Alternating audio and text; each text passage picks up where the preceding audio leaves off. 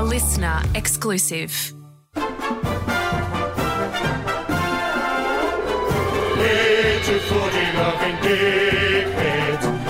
about a premiership cup. We love our clubs, but they never win. Two flags in 100 years. The shit house. If you think we'll be insightful, clever, or just well researched, we're here to say that's not the case. We'll just go out and wing it.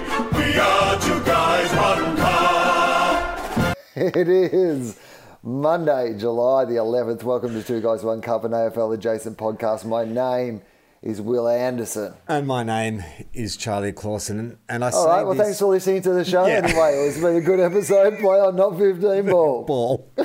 I mean, I do. I've said this every year we do the show but one year, which is like, I wish I did not have a podcast where I had to talk about the footy. Because, well, here's what I was thinking, Will. This is what it's like to be North Melbourne, you know? Yeah. Like, I'm sure at North Melbourne, there'd just be a whole bunch of them just going, you know what, can we just, like, this was good. What just happened on the weekend? That was good. Let's just wrap up the rest of the year. Like, you know what? A Noble loss, like literally a Noble loss is what we will finish on. We can all move on. Like, we can all go on early holidays, get ourselves into surgery and get fit again. That's how I feel about this podcast. I think that maybe you and I need to, like, you know what? Finals are out of the race now, right? Like, for the two, they're not, of course, for either of our teams, but in our minds, because it really does depend on, you just never know what's going to happen in the games. Like, Gold Coast, like, on the weekend, everyone's like, oh my God, Gold Coast could still, like, make the finals. This is amazing. Look at their charge towards the finals. And everyone's like, the Bulldogs, oh, sorry, that dog is at the farm, mate. He went to the farm. Bevo backed out his car too quick in the driveway without fucking looking, and he ran over the fucking Bulldog, and the Bulldog is now at the farm. And we're on the exact same points. Bevo. You know, like, as in... Bevo. I saw Bevo do his press conference after the game. Bevo sounds like a dude whose marriage has gone a bit stale and is angling for a third. Like, the way he was talking about, we're in a period of change. Right. So, you know, we've just got to change some things up. You know, look, I love you, but let's be honest, things have gotten stale. like Bevo and Bailey Smith are rocking up to Rory Lobb and going, so, hey. Yeah. We saw you from across the footy ground. we dig your vibe. We do. We like this new haircut that you're rocking. The blonde, did you see that, by the way? I know we're going to jump all over the place here, but did you see Rory Lobb's? Because suddenly somebody's... Are you going to say, did I see his hair? The hair that, like, kicked a goal after halftime and three-quarter time and then, like, completely terrorised the St Kilda backline? Yeah, I saw that guy. Never have I gone from, like, absolutely having no interest in someone. Like, Rory Lobb was literally on that list of players where I'm like, I am never going to pay attention to Rory Lobb. He's there. He was the Jesse White of 2022. Yeah. I was just like, no, thank you. And now I am on the Lobb train. Like, I'm like this new... I am a rock lobster. I was, like, getting so much joy out of Rory Lobb's not just performance in that game with the thought that he could be at the Bulldogs, because, like, we desperately need some help. Like, there's no doubt about that. And so I can see how he coming to the Bulldogs, like, seems to make sense, right? Like, the other thing is, I like the new look. I know everybody was making fun of it on the television broadcast, but I liked it. This was a new Rory Lobb, and I dig it. I dig his vibe. Rory Lobb is the current king of the memes. I have seen him compared to, in the same week, Dolph Lundgren, George McFly, and either Beavis or Butthead, whoever the blonde one is. It's weird, isn't it, how much the hair can change it? Because I would have said if he knocked out his middle tooth, he always used to look like someone stretched out Husey to me, like Rory Lobb. I could see that. He's got a face, though. Like, he could be an international man of mystery. He looks like so many different people. Like, he evokes feelings in every different person who looks at him, and he looks like all these different characters. You know what he is? He's the football equivalent of a Rorschach test, right? And like for years, I have been looking at Rory Lobb and I've been seeing like nothing or I was just like, I can't see it, man. Like I've been staring at this thing and I can't see it. And now I fucking see it. I'm like one of those people who finally gets that 3D eye thing. Like you're like, oh, you crossed your eyes a little bit and now I can see it. Which is odd because he's had a little affectation prior to this. Do you remember what his affectation was when he was at the Giants? No attention to it. He was the three-quarter sleeve guy. Whenever you saw him play, he played in three-quarter sleeve. Exactly. Yes. Like, it's like the Mandela effect. You forget, that's the same guy because that was all you knew him for at the Giants. But now he's like, he's just like, you know, I mean, he's over 200 centimetres. And he was the most forgettable person, like, in the AFL. Now, it just turns out, like, you go play for the coolest club going around and you dye your hair blonde and everyone wants to talk about you on their shitty podcast. Is it too late to get two-story Rory going, is what I'm saying. Absolutely not. Two-story Rory. You know who we're getting to the Bulldogs? Bloody two-story Rory. So they are talking about him to the Bulldogs as like fait accompli. Like, when did that happen? I mean, is that not against the rules? Can you just sort of I don't think it is. Oh, okay. It's just like, you know when like... I heard St Kilda might also be interested in him. Well, we got a good look at him on Saturday night, so it wouldn't surprise me. Good audition, right? Yeah. I love that, by the way. It always happens where a club ends up drafting somebody who was only mostly good against them. Yeah. You know, like every time you play them, they absolutely tow you up and you're like, we've got to get them to our club. And then you realise you've taken the only team they're good against out of the equation. Two-story Rory, I'm into it. Like, yeah, I'm into the look. I'm into, you know what? If he wants to bring back the three-quarter sleeves, I'm into that too. Well, it's good that you bring up two-story Rory because I noticed something on the Essendon. Hey man, sorry, what? Are we missing something obvious here? What? We've been looking for what Tim English is, right? We've said this a few times. We've been trying to partner him up. He can't go now. The double blonde, 2 metre double blondes, like, come on. Two-story Rory and Tim English is like... So it's not the Bash Brothers. It's like a tough take on the Bash Brothers. Tall, slim Tim and two-story Rory. Yes! Tall, slim Tim and two-story Rory. Bulldogs, Premiers 2023. Maybe that's why Bevo's so relaxed. Yeah. When he's talking about, we just need a change next year, that's he knows he needs like a blonde duo, blonde twin towers in the Bulldogs Centre. That's a good idea. Yeah, I'm into it. So I was thinking about you this weekend. Obviously, you know, you had a disappointing loss and then the next night... It wasn't a disappointing loss. It was embarrassing. Well, don't feel bad. That's what they did to us about 2 weeks ago as well. It's humiliating. At least you weren't fucking there to watch it like I was, like an idiot. I wasn't even watching it on the television. I turned over. I was like, I don't need to see the rest of this.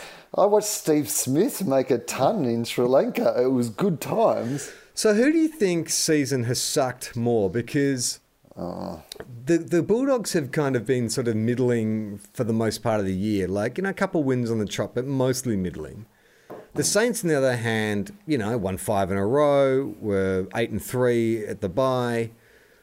Is it better to have just like a slow, painful death like you're experiencing, or to think that maybe you're going to get out of the hole and then you slip at the very top and then fall down? I've never been, since the season started, I've never been full of great confidence for this season for the Bulldogs. There's just been a series of enough things not go right. You know, we've lost key players at key times. Like we lost, actually, you know what I actually think hurt us a lot? Is we lost Adam Kingsley? Is that who it was? The one? Who was the guy who was at the Bulldogs who went to Carlton? I think is that Kingsley? Like an assistant coach? Yeah, he was an assistant coach. Adam Kingsley is an assistant coach. I don't know if he was at the Bulldogs. I might be naming the wrong guy. Stephen King. You know, we've lost a few of those author. Really. Yeah, Stephen King. He used to write a lot of Bevo speeches. He used to do your batters. So good. Danny McGenley got the sack and they brought in Stephen King. Stephen King. He can write like 90 banners in an hour. Like, he's very prolific. Imagine that if you hired noted horror author Stephen King to do your banners, like, and the idea was, no, we are literally going to try to terrify the opposition at the start of the game, and who better to do that than the world's most terrifying mind, Stephen King. The banner's not there to intimidate the opposition; it's to pump up the crowd. So if at the moment, oh, that's your tactic. Yeah, I'm saying this is how you revolutionise the game. You fucking get out there and you get inside their heads from the banner. Are you going to not just? Sometimes you got to silence the crowd. You say it's for the crowd. Well, you know what? Who we need when we go over to West Australia to play in front of 60,000 West Australians? You need noted horror author Stephen King.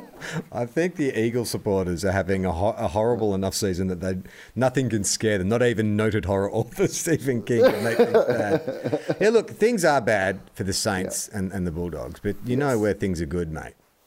Bloody up in fucking the Pineapple County of the Gold Coast.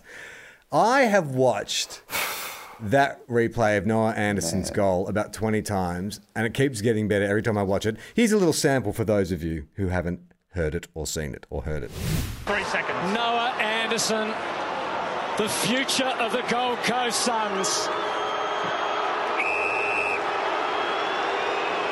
For the greatest victory in Gold Coast history, he kicks straight. What? Straight into football folklore!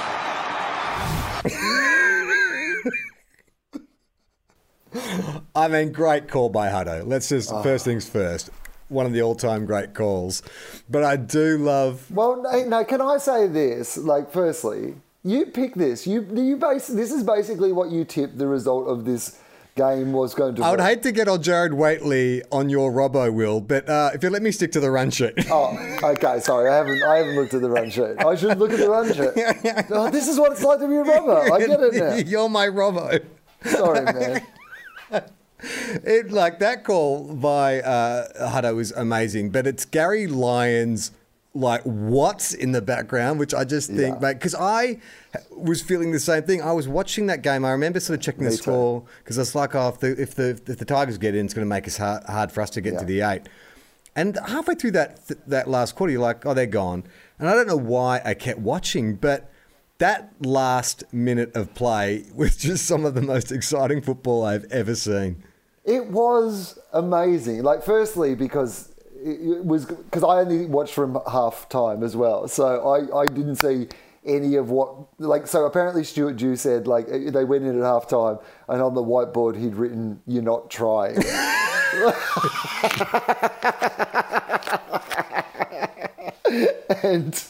And then at the end of the game, on the whiteboard, they went in and he'd written, "You tried." What I like about Stuart Dew is he's really earning that contract renegotiation, isn't he? Well, the weird thing about it was it wasn't like Richmond all of a sudden just stopped. It was more that Gold Coast came to their level, and it was such a Rowell and it was so good to see because Matt Rowell didn't have that big a game, but he had a big final quarter.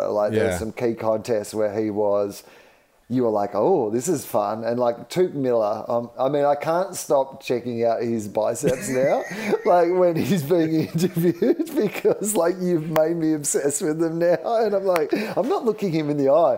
I could never meet Touk Miller because I would not be able to look him in the eye. Oh, I'd meet Touk Miller. I'd just shake his hand, but I would never let go. I just keep shaking his hand, just wobble that bicep. Oh, look at that thing move. It hardly moves. That's the point, Will. It's like granite. But can I say this? Yes. I have never gone from knowing basically nothing about a person apart from one key factor. You know who I thought Noah Anderson was?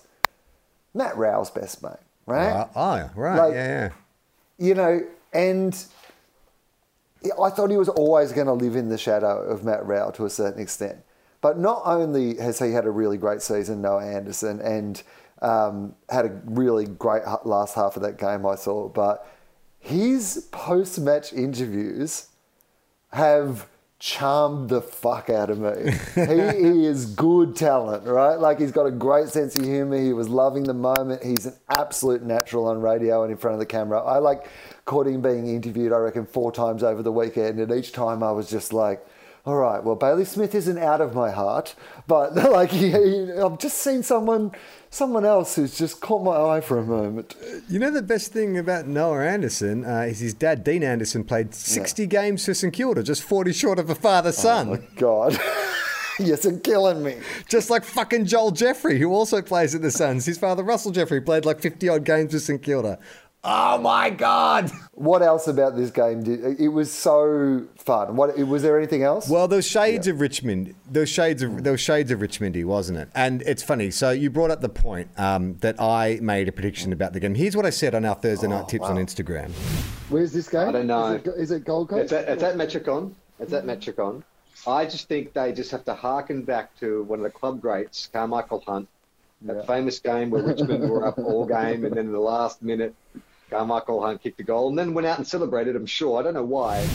Now, look, I'll be honest. I was making a joke about Carmichael Hunt more than I was making a prediction about the Suns winning with a kick after the siren. But it was eerily reminiscent of that game. And it was like, I think the Suns and the Tigers had a couple of years in a row where things went that way, where the Tigers were leading all game. A lot of people, and we won't answer these questions in the mailbag, but a lot of people were like, Richmondy's back. It ain't back. Richmondy can't be back. You're fucking a dynasty club. It's dead and buried for at least another 50 years. That's what I'll say. Yeah, I mean, it's the Pixies without Kim Deal, right? Like, they're still doing gigs, and like the new Kim Deal's really good. Like, she's really talented. Like, you know, the Pixies do great gigs, but you're never going to get to see the Pixies again, right? Like, that's like the, you know, it's that original lineup. It's not the same thing. Find a new, it's got to be, and there's no disappointing either. So even if they don't win the flag this year, that's done. So you got to find, that's what we're trying to do with St Killingy. But, you know, I'm sure there's other clubs that you could find a similar, I mean, who else would it be? It'd be Carlton would be the only other one. They've got the sort of most tragic recent past. Freo, flaky Freo. So if they had something humiliating or embarrassing happen to them this year, like leading a grand final for three quarters, then losing, you know, you could sort of say that it's Freo, but it can't be Richmondy again. And, you know, it could even be Geelong if Geelong had another disappointing final series where they keep... Prelim. Right? Yeah. If they lose another prelim. Right? Geelong, not Geelong enough. Oh. Well, you know what? Actually, I heard a stat today, which is more than Geelong. It's Brisbane. So Brisbane have lost 5 of their last 6 finals, despite finishing top 4 in each of those years. Yeah. Like, that's Fisbin. Terrible. That's what they are. Disbin. Fisbin, I said, but Disbin's good as well. I'm happy with either of those. Can I say? Put this season in Disbin. Which bin? Disbin. What I was going to say is I was listening to, I reckon it might have been 3AW, one of the footy podcasts. And so I listened to this after the Gold Coast game, in fact, the next day. And they were doing a countdown on the show that day of the top 5 goals after the siren. And so I'm just listening, and you kind of, you know, when you haven't really kept track of time. So in my head, I'm like, they're doing this list because, you know, of like Noah Anderson kicking the goal. Anyway, as it turns out, they're literally doing this list. They do the list, and then they're like, there's still another 15 minutes left of this show. And in that 15 minutes, that last 15 minutes of that Gold Coast game happened. So they're basically in the background. That's amazing. Just going, because like at the start, they're like doing this like list of goals after the siren because they're like, you know, it's 50 points down. There's no coming back from here. It's like game's over. But they're not even checking in. And then literally 15 minutes later, they're like, okay, well, we've got a number 6 for the list. You mentioned two-story Rory. I noticed on Essendon Twitter that 2 metre Peter, they've abbreviated it to 2MP. Does that defeat the purpose of the nickname? Well, you know what? He can be 2MP because there's two-story Rory who's coming to town. 2SR. They both sound like talkback radio stations, too. They do, 2MP or 2SR. Now, you mentioned the Roos before. Yes, it feels like the Roos found some shit and bone spirit. That was the other game that I was watching on Saturday. I should have been spending time with my family, but I had my phone out because I was like, this is good. I checked the score at quarter time. I'm like, wouldn't it be great to see the Pies? Like after everyone was like, Pies won 6 in a row and they're amazing and stuff. Wouldn't it be great to see the Pies lose to the Kangaroos? It was a It was a beautiful dream. Yeah. But it didn't quite happen. But you know what? I think if I was a Kangaroo supporter, they've been emailing all year saying, hey, you know, like, how do we feel good about this season? I reckon there was stuff to like about that game. David Uniacke's, you know that guy? Yeah. Uniacke Davies. Yeah, UDL. Luke David Uniacke. Luke's David's a uni. Yeah. At uni. Luke and David are at unis. He does look good, though. And, like, they have potential. I mean, Collingwood did not play well, except for one quarter, and then they still won, so... Well, Noble, after the game, was like, oh, I think we've been playing too defensive a mindset, so I told them just to attack a bit more. And it's like, maybe you should have been doing that for the first 16 rounds. I mean, maybe that's a problem. They didn't know they could kick goals. Well, there wasn't much evidence to say that they could, so it was probably a pretty good assumption going into it. I will say about Collingwood is 7 in a row in this season, regardless of the quality of those wins. Like, you know, like that is... They're good. They're a good fucking football team, and it sickens me. And the Daicos brothers, like I was just watching them. So good, aren't they? There was that great passage of play where it was Josh to Nick to kick that goal. And, like, I don't know why, but in my head I suddenly was like a sports management company, and I just saw fucking dollar signs. Like, those two boys, at their age they're at the biggest football club in Australia, with that name, with what they can do. Like, I've just got ideas, Will. Like, you could, they're going to be, they'll be the highest. Well, Nick will be the highest paid player in the league at a very short period. Maybe Josh as well, but the two of them together.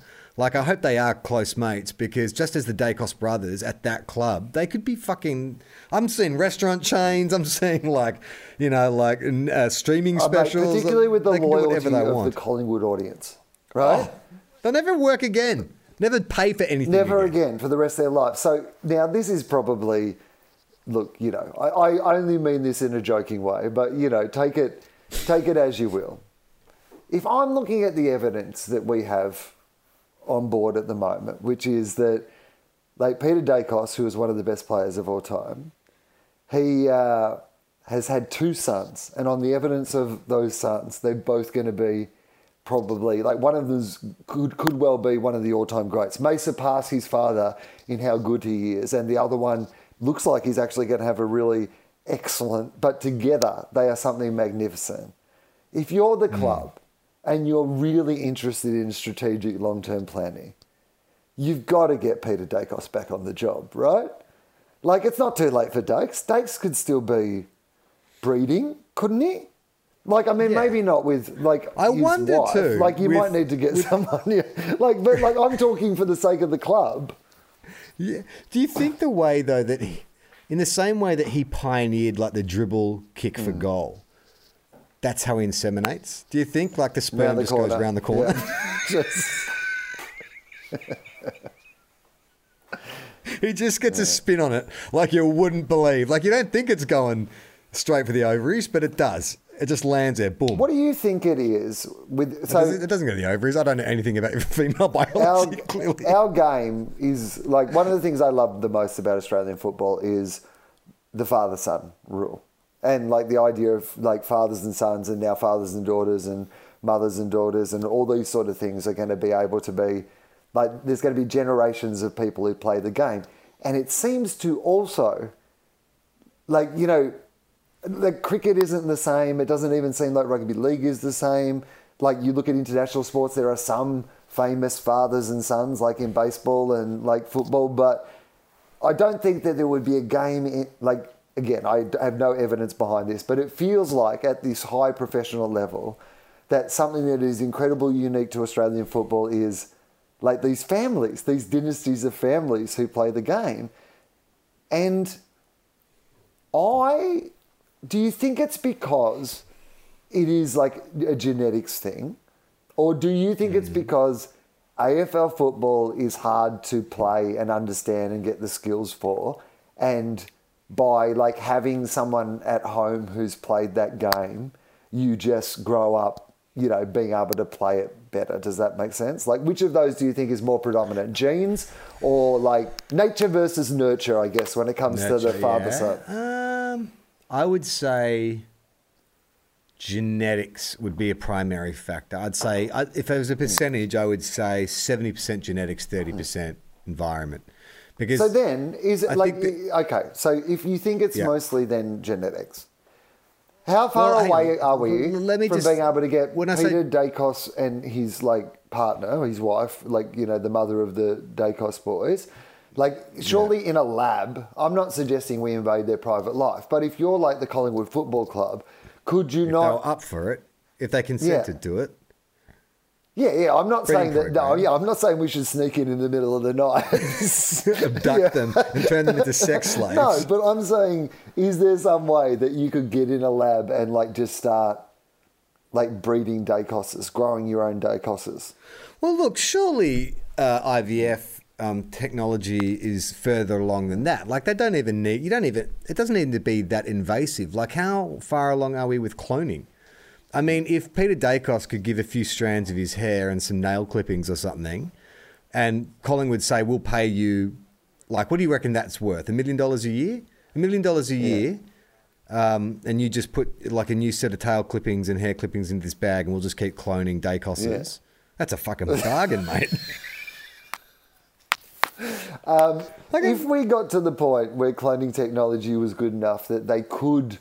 Like, under the budget of the AFL, they could bring back and clone any pre-existing player. So basically the idea is, like, at every club, you could bring back some past legend, and that past legend would, like, be able to play in the current team. They don't come back with superpowers or anything. So it's not like... I wasn't thinking that they would. No, but I mean, like, it's like you get a replica of them. Exactly the same abilities. Correct. So... Which is interesting, because... If the next question's like, who would I bring back? Correct. My initial thought is Plugger. Mm-hmm. But then I'm like, how does Plugger go in today's game? Well, he did get himself pretty fit. Like, he was capable of, like, losing a lot of weight and getting himself fit. So maybe, because he was still a great kick and a skilled mark. But he was a key position player. Yeah. Undersized. Like, he's only 100. He'd be undersized as a full forward these days. He's more like your third tall. I mean, he'd be pretty good third tall. I haven't seen a better player in Saints colours than Tony Lockett. Like, he was easily the most dominant figure in my time following football. So I'd say Plugger. Can I get two? Yeah, why not? Yeah. All right. Plugger and Nicky Winmar, because Nicky, I think, is perfectly built for today's game. Like, he was your unicorn. He could do it all. He could play any position, super quick, super tough, super skillful. I think he'd be amazing under the dome at Moorabbin. So I'll take Nicky and Plugger, thanks. Yeah. Who would you take from the Bulldogs? Chris Grant, I think, would probably be the one that... Like, he's not so long ago that the game, you know, that he wouldn't be able to play the game. And fuck, we could do with a Chris Grant. Can you imagine Chris Grant just like floating across centre half back at the moment? Like, we got two-story Rory down the front. We got the clone of Chris Grant down the back. Our problems are sorted. There was a moment in the Roos game. Cheeky Jack was up to his old tricks, ducking into tackles and so forth. And there was a bit of remonstration going on. And there was some tongue-in-cheek commentary from David King that I think caught your mate Howie by surprise. So this is the thing with Jack. He doesn't invite that. For some reason, players want to do extra things to Jack Inman. I'm not sure why. It's dumb. Why, King? I don't know. Serious? Sorry, it wasn't Howie. I'm not sure who that was at the end, but just that... Are you serious? Like, it was so earnest. Everyone was in on the joke except for the one guy who comes at the end. He's like, what, are you serious? Oh, man. It is. I mean, quite clearly tongue-in-cheek. I mean, you would have thought so, right? Like, either that or something, like, he thinks it's, like, mass hysteria. And he's like, are you all... Yeah. Are you guys... All right. You know that, like, he aggravates the opposition. That's why they want to tackle him. Yeah, and then he ducks at the point that they're about to bash him. I did mention earlier, Will, that you are like the Robbo of the show tonight, derailing my run sheet. Last week, poor Kath Laughlin, Jared was away on holiday, so she was in the driver's seat of 360. And boy, oh boy, it was like when the relief teacher comes into a classroom like filled with students with ADHD. No. Listen to this little grab of her trying to get Robbo back on track. Clubs are starting to make their moves, aren't they? Absolutely they are. We're at the clock tower. As they say in racing, we're at the clock tower. We need to move on too. Not the clock tower, the stables, whatever they're called. Can we just move on? Yep. The most emphatic response. Jared would never say that to me. He would say, horse racing. I'm sorry. I don't think that Jared would say horse racing. I've got to be honest with you. I think he'd say something much more eloquent than that. But also, what was he even trying to say? That they are near the finish line, I think, is what he was trying to say. Is that where the stables are? The stables are like... No, he got confused with like or maybe it's the halfway point or the three-quarter mark of it. I thought, is he going to climb up into a clock tower and like start shooting people? I have never seen a host touch her earpiece quite as often as Kath was doing during that segment. Clearly, are we still on air? Something like, can you get Robbo to stop talking? To stop him from talking? I can't do it. Robbo, shut up. It was funny too because. There was a lot of that was back before the Eric Hipwood decision had come down, and so there was such a desperate attempt by all the footy shows, but particularly 360, to drum up some kind of fervour around it. Do you remember a few weeks ago we played that clip of Ben Rutten with the sad music, and it's like, oh my god, it's like the band that went down on the Titanic. It was so sad. Well, listen to the horror. This is the horror movie version of that. All about Eric Hipwood's push. Lovely kick and a big hit with the umpires behind the plate. That was solid contact. He's pushed his opponent into the umpire, so that's probably something that needs to be addressed. So that's a push lead, guys, and for anyone that plays in the forward line, that's something you would do 50 times a game. But there's a duty of care there. You have to know the umpire. There he's in fluoro green. It's just a coincidence that they were there at the same time. That's an amazing coincidence that he decided to push when the umpire was right there. There's sometimes accidents happen. I can't imagine any player deliberately doing that. But firstly, I can't even remember any of the things that were said because all I can think is he's guilty. Whatever it is, he's fucking guilty. I don't know what the story is or who it's about, but this motherfucker is guilty, and it was haunted. It was haunted, and he's guilty. Oh my god! I mean, they really just. I mean, I got podcast Mike to cut that down too. That was like a 60-second clip. I mean, don't they do? Can I say this? Don't they do a fucking great job, cutting these promos? It is honestly one of the best things about the show and the way that they put it together is they do give you the whole sense of you listen to that. They've got the whole sense of the debate around it. They've added this dramatic music. It fucking pops. They do. Yeah. Second only to the WWE in terms of promo packages. But, I mean, isn't that amazing that they do that quality at, Fox Footy? You know what I mean? At AFL 360, which, is a popular show on a very niche network. It's not one of the biggest shows on television. And yet I think the way that they package it and put it together is... so impressive. Now, I got a bit depressed after the Saints lost on the weekend, so I didn't take in too much commentary action. So I don't have a brain Duane for this week. Oh, no. Me neither. But I did have someone reach out to say that in the West Coast game, West Coast Carlton, he did make a reference to comic book characters in the one bit of commentary, which reminded me of a brain Duane moment from years ago when Matty Parker still played for the Saints. There was a bit of play where Jack Steele kicked it to him and Matty Parker kicked a goal. And I remember quite distinctly, because it was so bad, where he said, the Saints have got all the superheroes. They've got the Man of the Steel. They've got Peter Parker. Well, Matthew Parker, he's Spider-Man. I mean, that audio will be out there somewhere. But even the Man of Steel is a stretch. Yeah. They've got a guy called... Steele. It's not Latham. Clark. It's not. Well, we had Hunter Clark. I'm surprised he didn't tie that one into it as well. You know who's really just like I'm worried about now? Hamish. Like every week. What is going on with him? No doubt. Everyone. Hamish, are you okay? Like he is. I don't think he's. I feel like there might be something going on. Like I'm not prying it. I have no knowledge. I'm wildly speculating, but whatever's going on in Hamish's life, he's taking his eye off the ball. I feel like so he keeps bringing up these bits of trivia, which are like either inconsequential or not that interesting. Yeah, stop trying to be Bruce. You're not Bruce, man. So that's Bruce's thing. Listen to this one. So Nasaya Wanganeen-Malera kicked his first AFL goal on the weekend. So Wayne Carey is just talking a little bit about what happened, and then listen to the follow-up from Hamish. They're kicking the ball really well to the advantage of their forwards, St Kilda. Joins a club, 133rd kick, first goal. What club is that?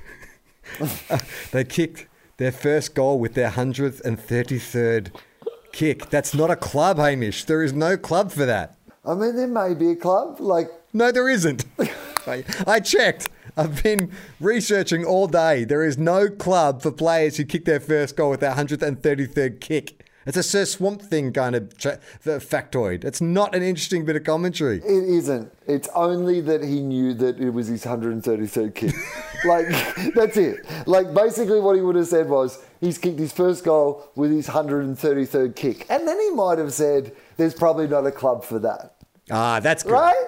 No needs a second pass. Yeah, I can punch it up for you, Hamish. Like, the bit's fine. The thought is okay, right? Like, because there's the first kick, first goal club. We all understand. Like, so you've got to give it a bit of like that as well, Hamish. Yeah. You need to be going, you know, Duck, there's a lot of guys in the game who've like kicked their, you know, a goal with their first kick. It's quite a prestigious club, you know, and then you do your bit. You've just got to like too much, like Hamish, what's going on? I don't know. Like, can we do a wellness check on Hamish? Like, yeah. It feels like we need to. Is Hamish worried that when Gil goes, he goes? Do you know what I mean? Do you think that's what it is? He's trying to like, I have to be the new, well, I was going to say the new Rex Hunt, but after recent comments, maybe no one wants to be the new Rex Hunt. Because here's what I would say about Hamish. I reckon Hamish had like the last 2 or 3 years, I reckon Hamish has had a blinder. Like he'd done really, like he had... Like that column in the newspaper, his interviews, like I thought his commentary was like really, really strong. And the mental health advocacy. Yeah, I think he like, you know, really had been doing a good job. So firstly, Hamish, are you okay? I mean, that's sincerely, I hope you are. But secondly, I think he's inside his own head and he's suddenly worried, oh, you know what, I get a lot of these opportunities because my brother runs the game. Suddenly if my brother's not running the game, like, it's only up to me. Like, I can't pull any strings anymore. And it's got inside his own head. Like, I don't think he's trusting the process, you know? Does Hamish feel... Is he worried that he'll be perceived as the Johnny Drama? Yeah. That, like, Gil is Vince and he's Johnny Drama. Mm. Yeah. And that people only wanted to hang out with him because of Gil. I don't think so, Hamish. I don't think you are Johnny Drama. You're Vince. All right, well, it's time for everybody's favourite segment. Whether it's Jake Lloyd or Tony Lockett, it's time for Pocket Profile Pocket. That's right, it's time for Pocket Profile Pocket, and this was suggested by many people. In fact, I think this was featured... A Western Australian journalist caught this a couple of weeks ago and put portions of this online. It's very funny. This is Eagles defender Tom Barrass.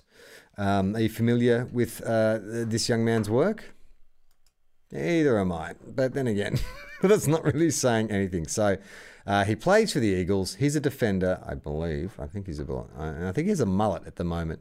Did you ever think you would live to see mullets become cool again? Like you'd live to see a time when mullets were like a cool status symbol? Yeah. You did? Yeah, I did. Oh like fashion is actually incredibly cyclical, and things. Were there mullets before the 80s? Yeah, what are cavemen fucking rocking? Oh, that's like not like that long ago. But that's like the original. They weren't dressing like that for fashion. But like, what Vikings? Have you seen the TV show Vikings? It's non-stop fucking mullets. I don't know if that's fashion. I don't know if that counts. Anyway, Tom Barrass. Let me give you... All right, so look, a lot of humour in this. Good humour? A lot of kind of quirky. Would you describe it as good humour? Like, is it fun humour? Yes. Yeah, okay. Yeah, I think he's actually... I mean, some goofy, quirky humour. Okay. But I'll need to give you a fair few clues. Yeah, okay. Not a lot of straight answers. Mm-hmm. That would be my clue to you. Okay, what is his favourite non-AFL sporting team? Mm-hmm. And I'll make this a little easier for you. It's a Australian national team. Oh, the Australian national... Oh, actually. They have a mascot. Yeah. They have a mascot. As in, like, you know, they're known as the... oh, okay, interesting. So, the Wallabies? The Wallabies. Oh, correct. God. Wow. Well done. Okay. You seem shocked. I am shocked. The ball just bounced off the pack and fell into your arms. You almost couldn't believe it. You're in the goal square. Dwayne Russell described it as crumb of the year. Yeah. Does he go to AFL games when the Eagles are not playing? And this is very, what's the word? When you're really... definitive? Definitive, that's the word. Fuck no. Never. He says never. Wouldn't be caught dead. No, he just says never. Yeah. Should the centre bounce be retained? Keep some of that Briol, Will. Yes. No. Oh, fuck. I can't get a beat on centre bounce. That is like my bogey. Like, you know how like some clubs are just like, oh, we're not fast starters. Whenever we get to centre bounce, I've lost all radar on whether... Like, I was quite confident he wasn't going to go to AFL games based on my usual reasoning that, like, AFL footballers don't seem to anyway, and he lives in a two-team town. So, like, I was pretty, like, lock it in. But the fucking centre bounce, I don't know. I don't know what people want. Ironically, whether or not someone wants to retain the centre bounce is unpredictable as the centre bounce. Yeah, absolutely.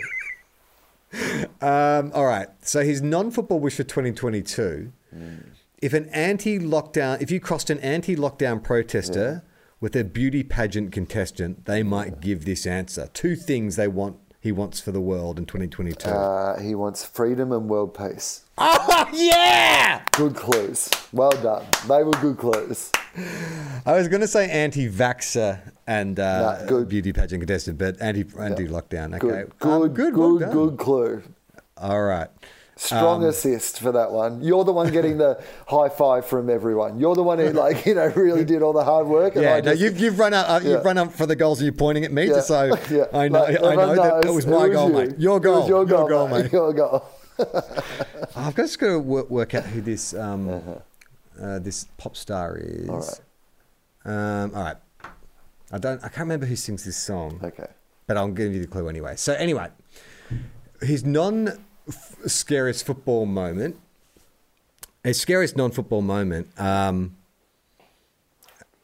So he would, let me say that he would rather eat a piece of toast. He'd rather eat a bit of toast than this scary non-football moment.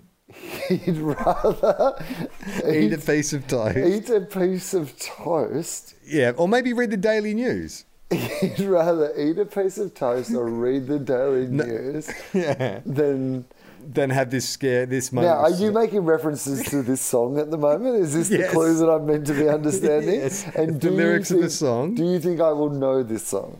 Yes. Okay. If I was to say, life, whole life, whole life. For life. Yeah. Do you know what part of that song I know? The bit you just sung. Okay. That's it. I said under the lyric, I don't want to see a ghost. It's the sight that I fear most. I'd rather eat a piece of toast. Absolutely 100% the worst. Like, you've gone from the best clue that you've ever given to the worst clue you've ever given. Podcast Mike, do you know the name of the artist? Is that Sade? Or it's someone from that ilk? Is it Sade? Sade? I've never heard this song in my life. Have you never heard that song? Oh, life. Oh, life. Oh, life. Oh, life. I have no idea what this song is. Oh, jeez. Okay, maybe. I really thought that was a good clue. No. Well, who is that song? Oh, look up who that person is. Just type in the lyrics. I don't want to see a ghost. It's a sight. No, it wasn't Sade. It was Desiree. Desiree. Desiree, maybe. I would never have... Oh, life. Okay, so Tom Barrass's scariest non-football moment was he saw a ghost. Well, and if the ghost was of Desiree and it was like, life, boo, boo, boo, boo. Too meta. I just love the format, though, of the pocket profile is they just brush over the fact that he's claiming evidence of life after death. Yeah, right. There's no follow-up questions in the pocket profile. What's this scariest moment? No, I saw a ghost. He said that the world's going to end in 27 days. Who's your favourite comedian? Yeah. Carl Barron? Fuck!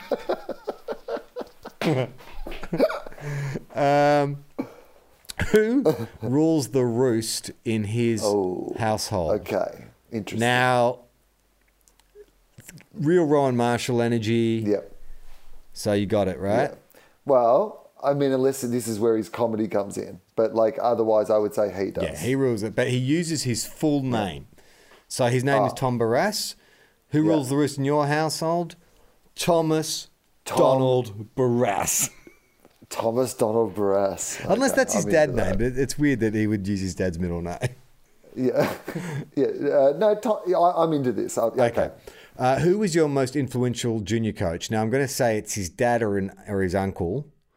I need a first name, same last name. Okay. Oh, okay. So, yes, right. So, like, I thought the two options you were giving me were dad and uncle, and I was like, that's a weird... No, okay, so it's a Barrass. Yeah. Someone Barrass. Yeah. And first name... Yeah, and my clue is... Yeah.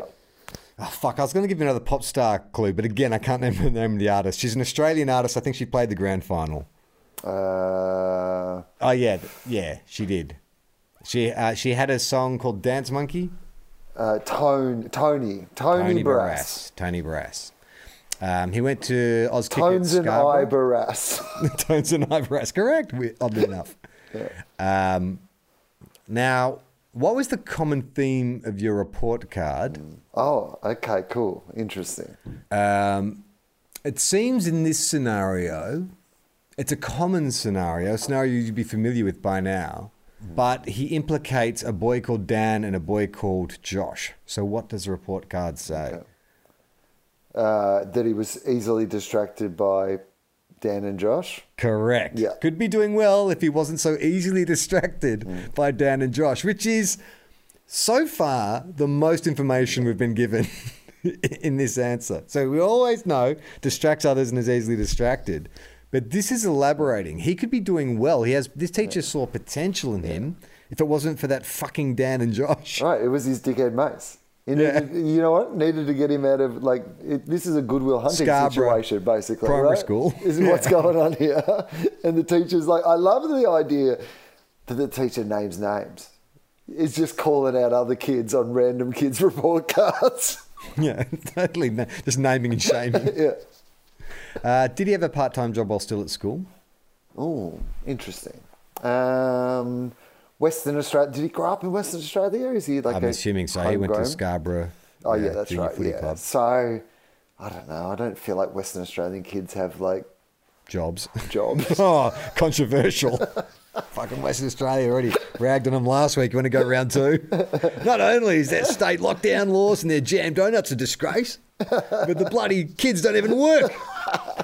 Don't work part-time jobs. Why would you work? Why would you work? It's so beautiful. You can just surf and go to the beach and stuff. And like with Dan and Josh or whatever their names are, I'm going to say no. He did not. He did have a job. He worked in an ice cream shop. Oh, okay. That's a pretty Western Australian. Yeah, totally. I'm sorry. He worked in a bikini shop or an ice cream shop. I forgot about those other. He sold shark's tooth necklaces down at Scarborough. Who's the best storyteller at your club? Okay. One of the notable personalities down there. Mm-hmm.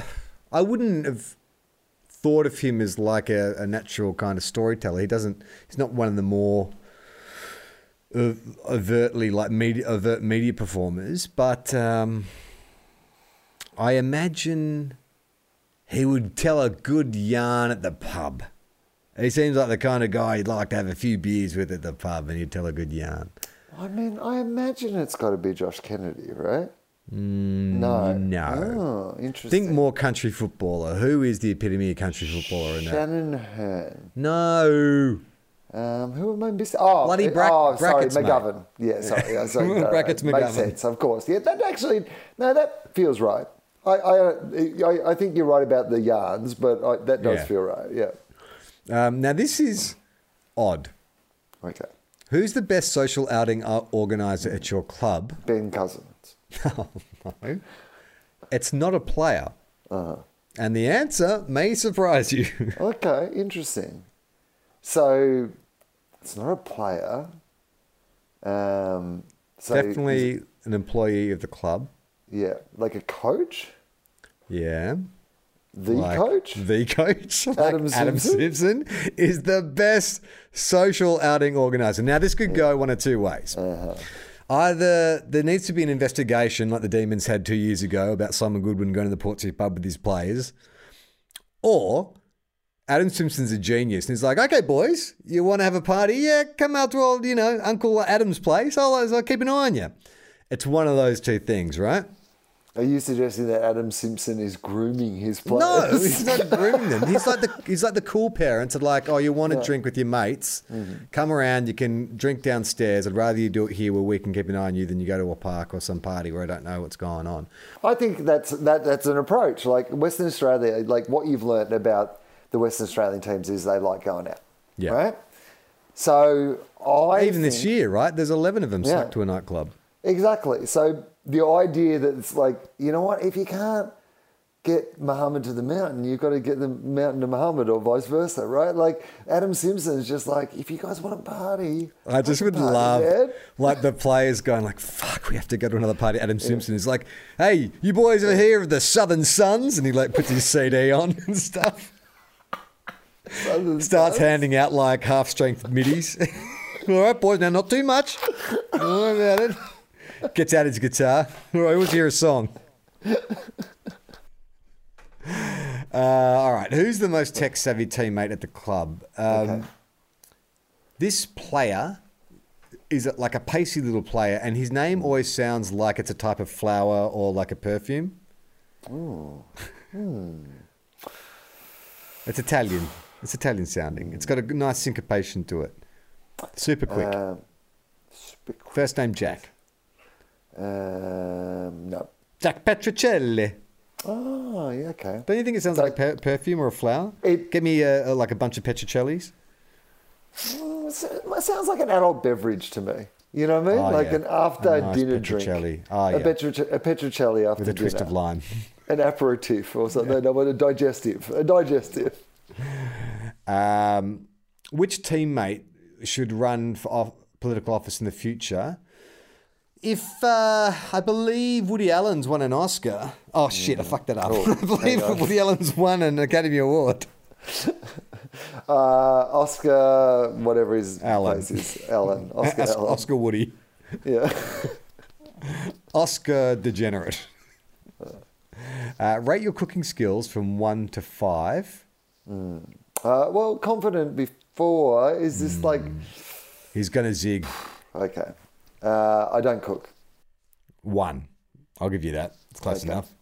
What's his best dish? Now, there's no way you would ever guess this. Revenge. Yeah. Served cold. Okay. I'm going to say to you it's a mie goreng. But his best dish is accompanied by two things that don't go with mie goreng, traditionally or in any world of common sense. So he likes mie goreng on blank with a glass of blank. Mie goreng on toast with a glass of milk.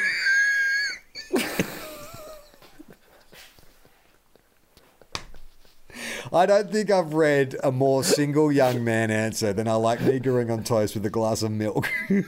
Oh, hang on. Was that actually the answer? That's the answer.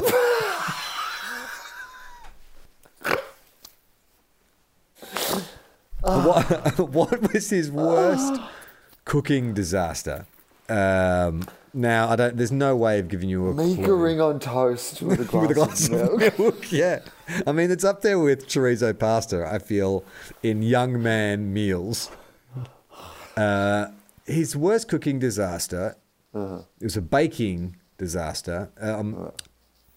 I don't even know how to give you a clue for this. Basically, he said he baked a cake that turned into a massive biscuit.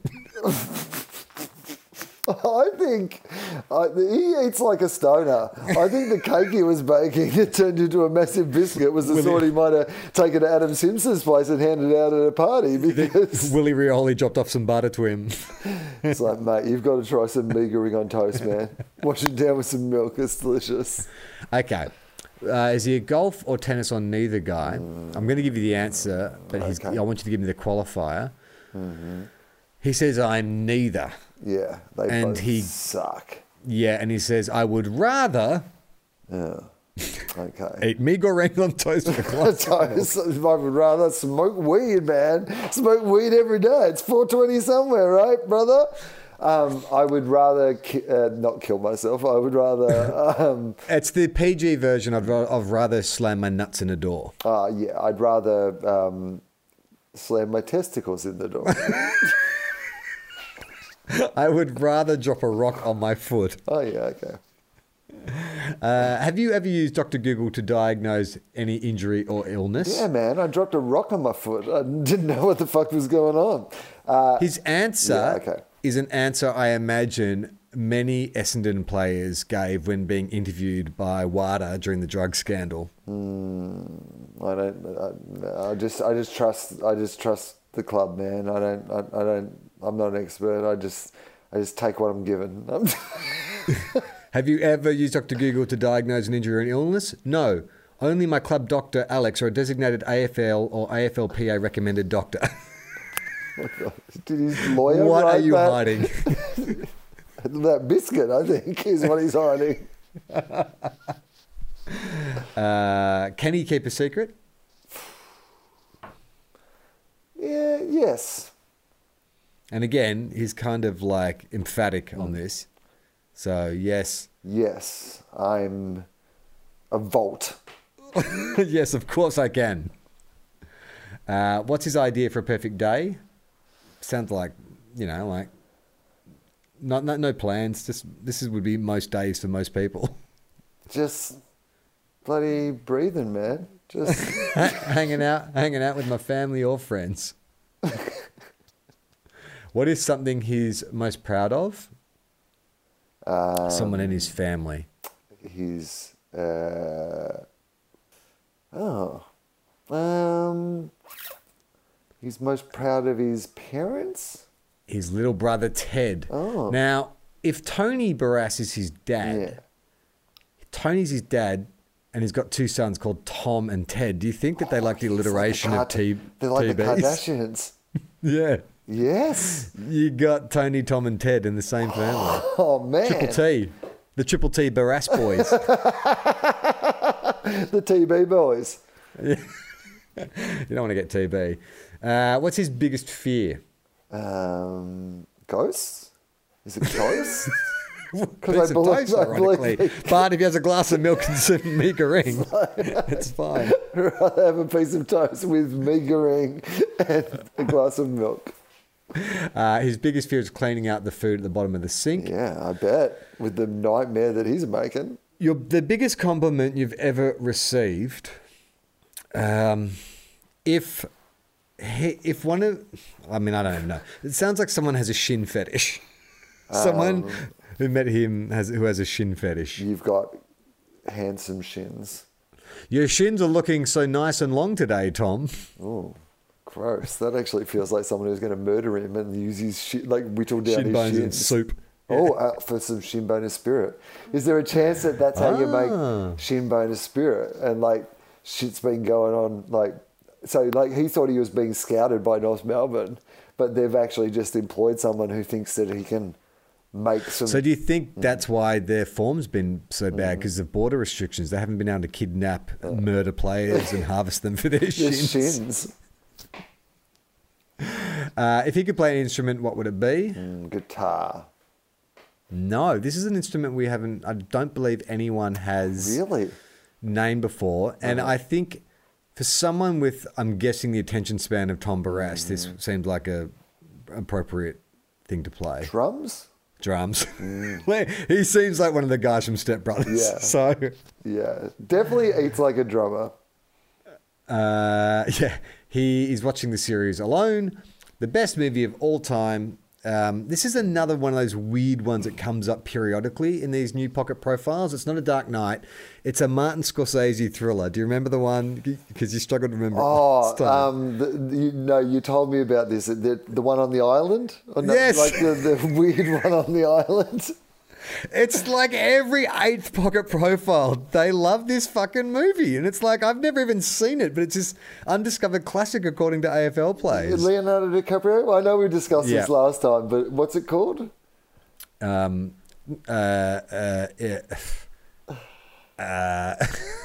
If I was to create an island built entirely out of window shutters. Yeah, Shutter Island. Yeah, no, great clue. You're right. I really unlocked the mystery of that one. Well, let's get to the mailbag. If you want to send us some mail, you can. Go to 2Guys1CupAFL at Instagram or Twitter, and you can send us a little message there. These are... Yeah, I've got a few, lots of people wanting to talk about Richmondy. But I think we covered that earlier. Daniel wants to know, Charlie Curnow dropping the F-bomb in his post-game interview, surely 5 goals means that's allowed? Yeah, I like that. I like the incentive if you kick 5 goals. If you kick over 5 goals, you can drop an F-bomb. One F-bomb. What about a C-bomb? What are you going to get for that? 10 goals? Nah. Is that worth probably 12. Still for a C. How many possessions? 50 plus possessions. Yeah. If you get 50 so Tom Mitchell just rubbing his hands together. I'm going to get to say the C-bomb on Fox Footy. Don't worry about it. Got to give him something to look forward to. Mitch says, I'm interested in your thoughts on this description of Rory Lobb in the write-up from the Freo Saints game. He looks like he's straight out of an 80s German techno band, making the 207 forward stand out like Big Bird in a bowl of Cocoa Pops. Well, you know what? This is him, the human Rorschach test. Like, everybody who looks at him sees something different. That's what I love. True story of Rory. Yeah. Maybe this is actually, like, what Bevo, like, is going to bring to the Bulldogs. Like, we just need, you know, 8 different new personalities at the club. So we'll just get one guy who just, everyone's like, have you seen that new guy? The technical guy? Electric Bacon says, people are talking about the Pies as premiership contenders, but that's bullshit because we don't have a Richmondy or disappointing or backs against the wall shtick. Players give us a thing so we're in with a shot. Backs against the wall is your shtick. Doesn't that still count? Not really. I don't think that's been a backs against the wall season, though. This is like a... Well, they've been doing backs against the wall mid-game, though. They've been like down at half-time and then... They just haven't had a... If they go into a grand final, like, you know, with a bunch of injuries and stuff, that's when it'll work for them. So, you know, they win a prelim, but they lose a Daicos, they lose more. Pendlebury breaks his leg. And then that's the only way they win the grand final. That's my prediction. This is from Richard. It says, with Hawthorn getting their 1,000th win, I noticed while looking it up that the Saints and the Bulldogs have yet to notch up their 1,000th win. So who do you think will get there first? The Saints are currently on 958 and the Dogs on 918. May take a few seasons. The Saints. Based on that, I would think. First? It's going to, like, we'll certainly not be doing this podcast if it's the other way around, I think. I'll be getting a new co-host. A new, who would I bring in? I need another Bulldog supporter. Would Julia Gillard do it, you reckon? What about Chris Hemsworth? Oh, fuck yeah. Right? Yeah, definitely. Well, he lives up here. Exactly. Imagine that. Imagine he'd if probably like, go to the if he went to the studio. We've got the same manager. Imagine if I reach out to him and it just turns out he's just been hanging for someone to kind of fucking offer him. I'd love to shoot the shit about footy, and I just live down the road. Then want to come back? You know what I love is like you've got a studio in your house that was meant to be for us to record the show together, and we've never recorded it due to COVID. And it's not called COVID anymore. I like to call it what the AFL call it: health and safety protocols. Health and protocols. Yeah. So sorry, mate, you're out with the case of health and safety protocols. I've never been in that studio. Imagine Chris Hemsworth comes over and records the fucking show with you before I go into the studio. Jen would love that. She would. Sarah says, is there any point in doing a podcast this week? No. If you were to abandon AFL altogether, which sport would you throw your passion towards? Interesting. You know what? It's a fucking big... I don't follow any other sport closely besides Aussie rules. I like basketball, and I used to follow the NBA and the NBL when I was younger, so I think I could go back to that. I used to follow the cricket, but I feel like too much time's passed. I just don't know who anyone is. Wouldn't be the NRL. I've really got back into cricket. I've really been enjoying the cricket lately. I went through a period of like following in the NRL and like at work at Gruen in particular, but like on a few things that I work with, a whole bunch of people I work with are rugby league fans, so I sort of pay some attention to it just so that I can understand what they're talking about at work and in meetings and stuff. But I think it would be like American basketball if I had the time to really like watch something more regular. I think it would be American basketball. Because the good thing about NBA is it's like entertainment regardless of the actual athletic competition. Like even the draft is entertaining and fun to watch. Yeah, when I was living in America and I had like whatever like cable channel I had, like had the basketball, I watched. It's always on. Like they play a lot of games and there's a lot of teams. You can just basically just turn on your TV like most of the time and just go, oh, there's basketball on. I guess I could watch this.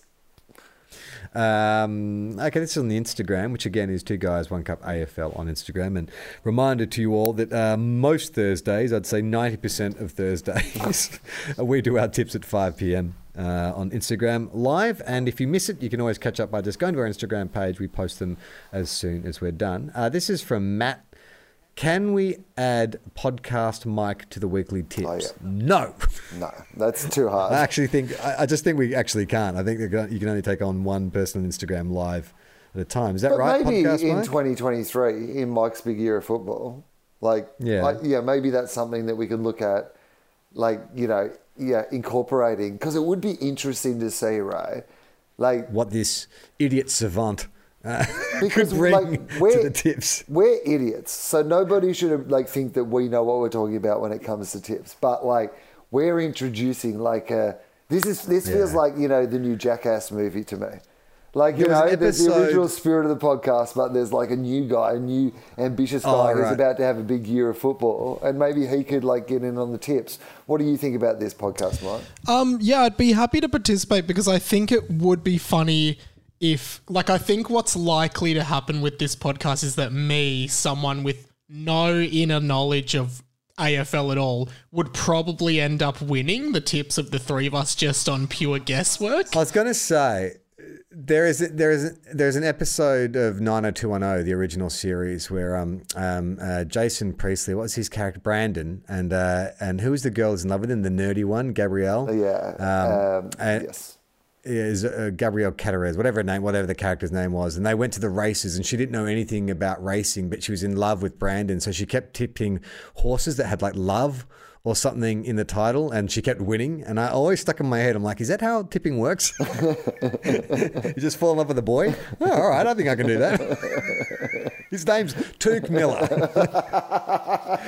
Mike, while we've still got you on the mic, there's another question here from Adzi. Who is Podcast Mike looking to support next year? And why will they win the flag before St Kilda? Yeah, great question. And thanks again, Adzi, for supporting the show. We appreciate it.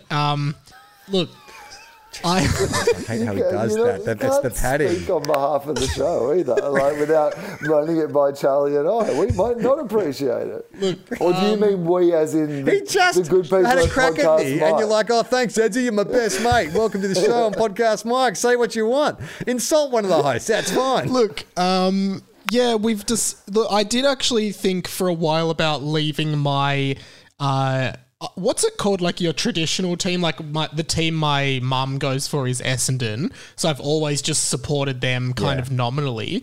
And I did for a while consider leaving and supporting either the Bulldogs because of my obvious links to Gia, my second cousin, who I've never actually met. Well, I've met once, but that's a long story. Or Richmond, because they're a great team, but I am sticking with Essendon. So up the Dons in 2023 and 2022, but more so 2023. I mean, it does explain a lot about why Mike's big year of football is not starting until next year, much like Essendon's big year of football. Smart thinking. Roy Boy says, why does every player have to be described as a great story?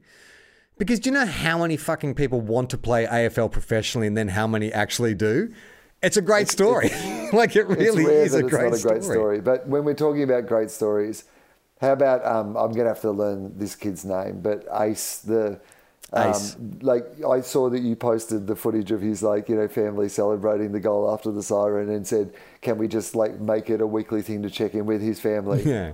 100%. How good. I mean, you know what that is, Charlie? Yeah. It's a great story. That and the footage of the 8-year-old son's support of a little kid on the first tier. Well, I've watched that almost as much as I've watched the goal. Like that is just footy fandom, just summed up so beautifully, just completely unguarded, fear and joy all wrapped up in one glorious moment. And that beautiful. Kid's got a memory now. That's how the Gold Coast actually builds something there. And it might take ages, but the fact that they've re-signed Stewie Jew, the fact that those players there all seem to want to stay together and play together, it's. Man, I feel really optimistic about the Gold Coast, which is a very unusual feeling for me. Kemp wants to know, how can Richmond be so good in the last 5 years but still suck so much? They're still pretty good, man. They're still pretty good. Do you know what I mean? And this is the other thing too that I've realised about footy is I'm feeling shit about the Saints and stuff. But even a Richmond supporter who's got those 3 very recent flags to look on feels shit. It's the great equalizer, isn't it? Unless you're actually winning in the moment, it sucks. They feel shit, but come on, man. That's a billionaire during COVID saying we're all in this together. You basically, you've won, 3 premierships in within still the last 6 years or whatever. Mate, that's fine. My team's won 1 in 50 years and I'm wrapped. I don't care really from now on. That was all I needed. Brian says, is there a reason you chose the Hawthorn song for your intro music? I think it was the only one I could afford a license to. I think that was it. Did Charlie check out the Saints Twitter account on Saturday night? I certainly did. And I got to say... I think I fucking hate Saints supporters the most out of anyone in the entire league. Look, maybe it's the same. It must be the same. But it's just the amount of chicken littles out there who are just everything sucks, we suck, sack the board.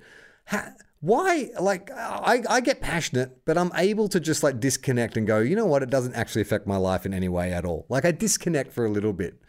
But some of those Saints supporters, I swear they only support to complain. I feel they are more comfortable with us being in this position than us winning. Even when we are winning, they're just wait for the fucking, wait for the wheels to fall off. And then we're losing. It's see, the wheels are falling off. It's Jesus Christ. My mate used to say there's only 2 kinds of people, Will, builders and plumbers. Builders are always making things, building you up. Plumbers just want to suck the shit out of everything. That is... probably too narrow a way to see the world, but sure, I understand the point you're trying to make. Lastly, Patrinahan. In an alternate universe, could Dwayne Russell be a midwife and yell out, "Oh, baby!" at every birth? Why can't we get Dwayne? That, you know what? You know how you can get cameos, and you get someone's birthday message, you can get some famous person to record a message and they can play it at their birthday or their wedding, right? Surely you could get a Dwayne Russell he'd be on Swish cameo or something. Commentary or whatever where he comes in and calls the birth. 100%. Maybe we should get Dwayne Russell to do a little intro for our show. The greatest. That's the greatest football podcast ever. It's got cream dripping off it. Now, that might mean that he listens to what we've said on the show, though. That's the only downside. Well, a little bit of sizzle. The second most common message I received this week, besides the Richmondy ones, is people have unearthed a Dwayne Russell player profile from the late 80s, which we'll get to next week. But that's 2 Guys, 1 Cup for this week. Thank you for... can I quickly do a plug for some stand-up shows? So if you just check the run sheet, you'd see I was getting to that. But sorry, man. I am so Robbo. I'm going to read the run sheet. I'm just touching my earpiece because podcast Mike is can you just get Will to shut up for a second? I'm so sorry. But I am doing some shows in Sydney at the Sydney Comedy Store. My show, Willogical, a return season. It starts next Wednesday night, so it'd be cool if you wanted to come along to that. It is the final chance for Sydney people to see that show. And then probably the final time I'm ever going to be doing the show is August the 8th, I think it is. Anyway, it's a Sunday night in August in Melbourne at the Athenaeum. Yeah, probably the final time I'm ever doing Willogical. So if you're in Melbourne, that show is now on sale. It would be great if you wanted to come along and see it. And you can go to tofop.com to check out all our other great podcasts. And a little plug for another podcast I do with Osher Ginsberg, Dad Pod. Season 4 is up and running every Thursday. New episodes dropping wherever you get your podcasts. But for now, play on, not 15. Bye. We are